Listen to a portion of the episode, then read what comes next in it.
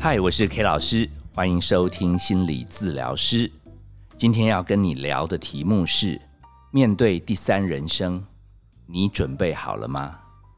在刚开始准备面对第三人生的这一集的时候，其实 K 老师要先跟你确认一件事情，你清不清楚到底第三人生指的是人生的哪一个 part？ 还是你其实跟 K 老师在4年前一样，那时候 K 老师收到一封电子邮件，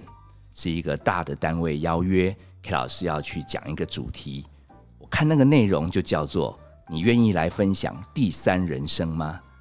那 K 老师因为其实那时候没听过，所以被人家推捧为专家嘛，我也不好意思去问他这什么东西，所以我自己去 Google。 我现在把当初 Google 到的资料提供给你，这样听友你就不用查了。第三人生，它是统计了大概这100年来，在人类这个寿命上发现一个很奇妙的变化，好像平均的寿命多了将近30岁，夸张吧？我们的岁数其实变得长寿一点点，是这100年的事。那多出来的这30年，到底要怎么活，可以展现出有一点品质的状态？所以爱尔兰有一个成人教育专家，我没记错的话，他好像叫 Edward Kelly， 他说他把这个人生的第3阶段 The Third Act 第3幕，意思是说好像你人生经历了前面的第1、第2，到了第3阶段，那你会怎么样来生活比较有品质？那 K 老师又很心虚，到底前面有哪2个阶段，其实 K 老师也不知道，所以 K 老师继续去查，第1阶段原来是你比较没有用的时候，就是你需要靠别人养，就像小朋友的时候，他读幼稚园、读国小、读甚至到国中、高中，其实他都蛮仰仗家里面的照顾，这个叫第1人生。那第2人生讲的就是说，你出社会了，你可以开始谋生赚钱，追求自己想要的人生，独立了，比较厉害，比较精华的部分。那第3人生有一点妙，通常你已经蛮独立了嘛，你个性也蛮稳定了，但是你身体变差了，你开始从职场可以退休，你如果有一点钱的话，但是你好像感觉真的要去完成自己人生的梦想，好像还需要有一个看护陪，要有一个老伴，这个彼此互相照应，又要忍耐一点点那个相互依赖的过程，这个叫第3人生。那K老师仔细研究下来，第1人生其实最棒的，回头来想，真的是人生最轻松的时刻，只是那时候自己不知道，那个时候不懂得享受这种纯真的人生，反而一天到晚想赶快长大。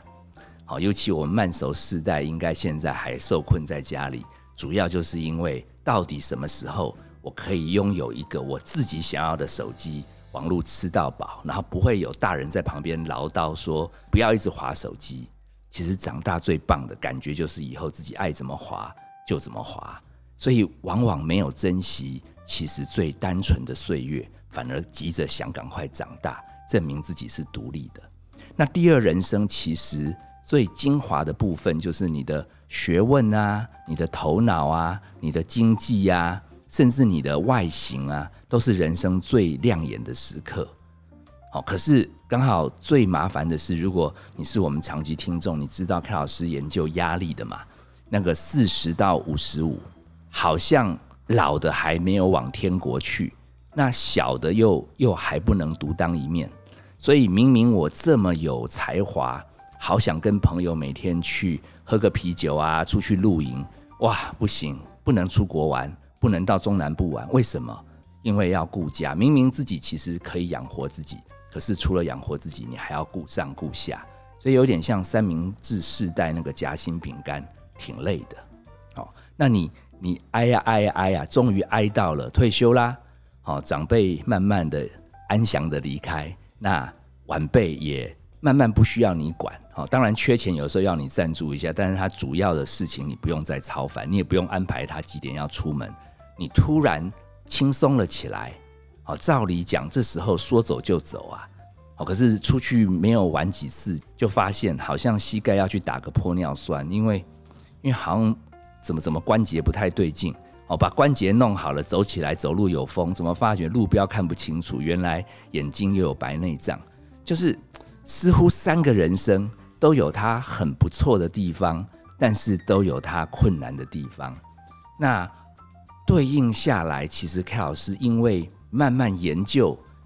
这个第三人生，因为这封信的邀约，这几年其实 K 老师对银发族关注就越来越多，所以现在 K 老师出去做自我介绍就有了3个专长。第一个其实是 K 老师早期的专长，就是陪年轻人，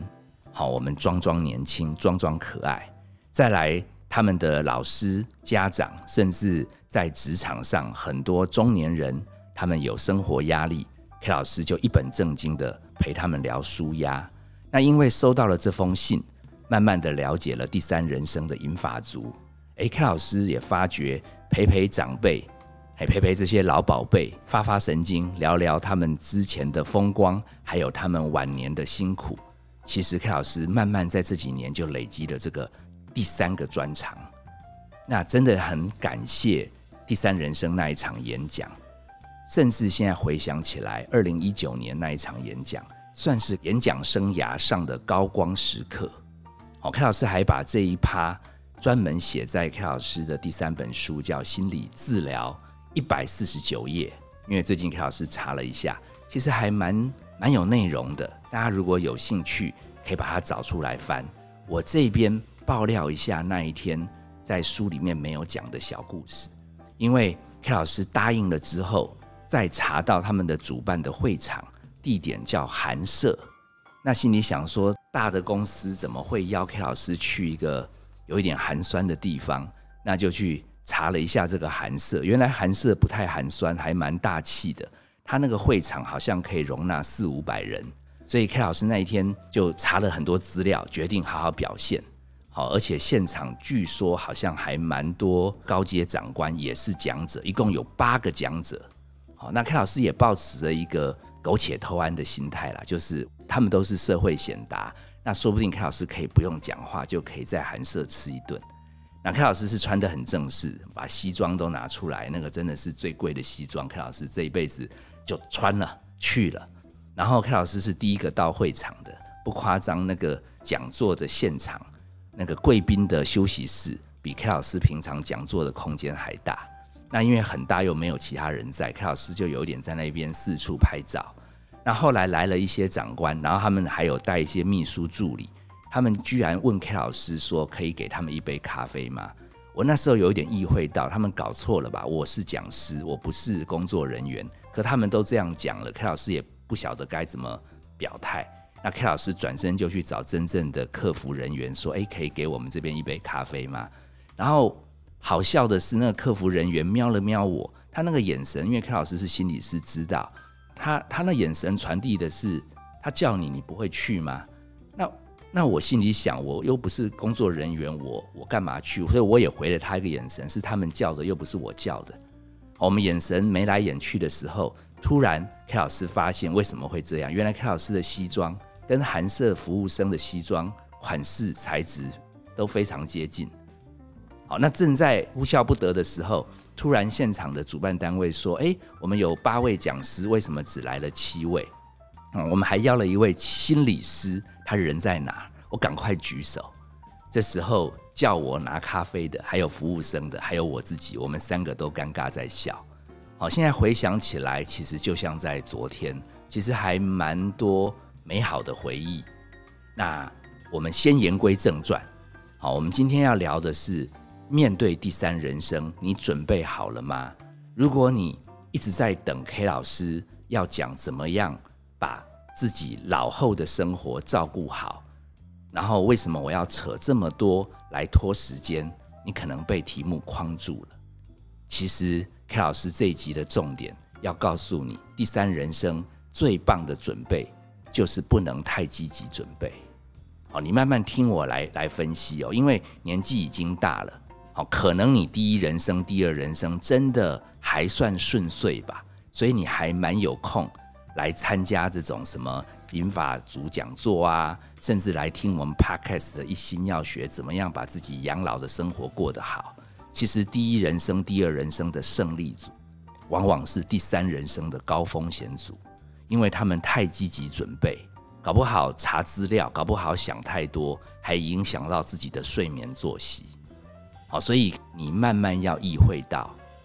好，可以准备啦，但是主要的生活内容大概就那几部分。好，你轻松了嘛？子女大了，长辈不在了，你可以快活过一下，去参加什么老人会啊、狮子会啊，去四处游山玩水一下下。但是随时要提防，还有三件事在等着你，你可能不爱听啦，叫做老、病、死。而且最容易准备的是死。像 K 老师的姑妈已经90几岁，其实她从前几年，她就积极在添购她最后要穿的衣服、鞋子、袜子。其实她已经完整的准备好，都收藏在家里面，然后遗嘱也改了好几次。那比较难准备的其实是老跟病，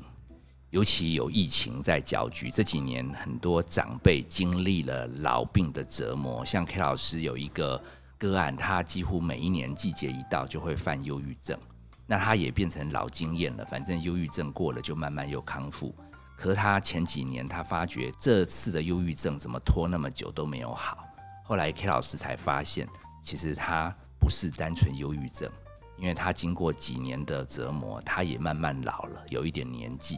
所以他所有的疾病都慢性化了。然后他才顿悟到说，哦，原来老病他也藏着顿悟，其实是让我们知道自己是有限的。然后原来不是只有忧郁症发的时候才需要重新调试人生，其实年纪大了，几乎常常都要调试人生。甚至 K 老师的妈妈在前几年其实也出了一个车祸，然后她的行动啊、手脚啊非常的困难，比起她以前年轻可以到处分享啊、四处爬走，所以她偶尔也会叹气说，这样活着真的好烦哦，好厌世哦。所以老病其实除了可以让我们尝一些顿悟，知道要长期调试之外，老病也会磨磨我们的心性，知道我们现在定的人生目标都不能很远大，只要比昨天没有更退步，已经都不错了。那 K 老师最常分享老病的最成功案例就是穗波心理师嘛，他其实根本都还没到银发族的资格，他就提前老病了。然后他居然在我们心理师聚会的时候，他现在很悠闲的说，他因为现在身体比较累，所以他话会少一点，但是他光听到我们老朋友可以相聚，然后可以在他旁边这样叽里呱啦的讲话，他说这就是人生很大的幸福。我在他的身上看到老病给他还展现到很高光的智慧。好，所以基本上你说这个面对我们生老病死，尤其在第三人生，我们能准备什么呢？真的很有限。那当然老生常谈， K 老师也是去查了一些资料，如果你一定要听到几个重点，第一个嘛，健康要顾好嘛，多喝水嘛，睡眠稳定嘛，这个你也知道啊，问题就是第三人生老病变数多。那第二个你也知道嘛，就是口袋里面要有一点钞票嘛，一方面最好年轻的时候多存一点嘛，第二个看看有没有什么好的机会把退休金放到什么机构，也许可以多生一点利息。其实 K 老师当年那一场第三人生的讲座，主办单位其实就是一个金融单位，他们其实另外7位专家全部都是财经大佬。那 K 老师其实真的是本来不用说话，妙的是为什么是 K 老师的高光时刻，因为有一位长官麦克风坏掉，麦克风坏掉，那个主持人突然 Q 一下，我们今天现场还有一位心理专家，请他说一点话。我那时候也在抄哪一只基金要买，哪一个股票要买，他突然 cue 我，我也慌了，然后大家看我，我也看大家，现场400-500个人，最后我就问大家说，其实我也正在好奇我为什么要来这里，除了等一下可以吃一顿，可以抄到一点金融资讯之外，我现在也在想，说不定万一最后绩效不好，侯代的钱没那么多，搞不好主办单位是想找个心理专家来教大家学催眠，在心理上放得开，把自己想成自己也其实不贫穷。现场其实就哈哈大笑，其实 K 老师也顺便过关。所以其实 K 老师认为钱真的也是很重要，但是 K 老师其实要提醒我们现在的听友，要增加财富很好，但是其实到了第三人生，能够不在投资市场上摔跤保本，其实又不是大家每天要天天去寒舍吃大餐嘛。其实没有赚到很多，只要钱不损失，你基本上已经掌握了一个准备的要诀。那当然，其实 K 老师看了很多资料，也发觉第三人生要修炼的第三个关键就在心态，心态的调整。因为我们从小受到的教育，主要是要人生追求成功，追求卓越，所以我们以为我们人生好像在爬山，可是K 老师的爸爸有提出一个观念，说整个的人生叫菱形的，就是前半生是继续的往上爬，但是后半生其实是要慢慢的学会下山。好，所以这个概念，如果我们进入第三人生的听友，你没有调整过来，其实你会觉得时不我与，你会觉得你好像不如你年轻，其实不是，其实是下坡也有另外的风景。那 K 老师提供几个下坡可以看见很不一样风景的部分。第一个是你上坡的过程中，上上下下在努力向人生的标杆前进的时候，你也累积了很多的故事。其实你在年纪大，在下山的时候，其实你光回想一下你年轻那些事情，就够你可以打发很多天。如果你愿意的话，你还可以把这些故事讲出来啊，写出来，然后当年过不去的仇家啦、亲家啦、邻居啦、亲友，你试试看，也许其实大家年纪都大了，也就不要再那么计较了，可以去数算一下生命中当初过不去的事，说不定你看得开一点，你就会变成你是一个有智慧的人，然后没有跟他们计较。第二个好处是，其实因为年纪大了，习惯都固定了，真的也不用再迁就别人了。好，以自己的生活习惯为主，好，你的规律、你的节奏，好好掌握出来。其实你自己过你喜欢舒适的生活，不用再追逐别人各式各样的活动，什么都要去参加。第三个好处，其实因为你身体稍微差了一点，所以你以前动不动就跟人家要计较辩论的部分，你想到那个血压会飙高，胆固醇会顽固，你就少讲几句了。搞不好还有人说，这几年看你脾气修养好像好多了，其实只有你自己知道是身体差了一点。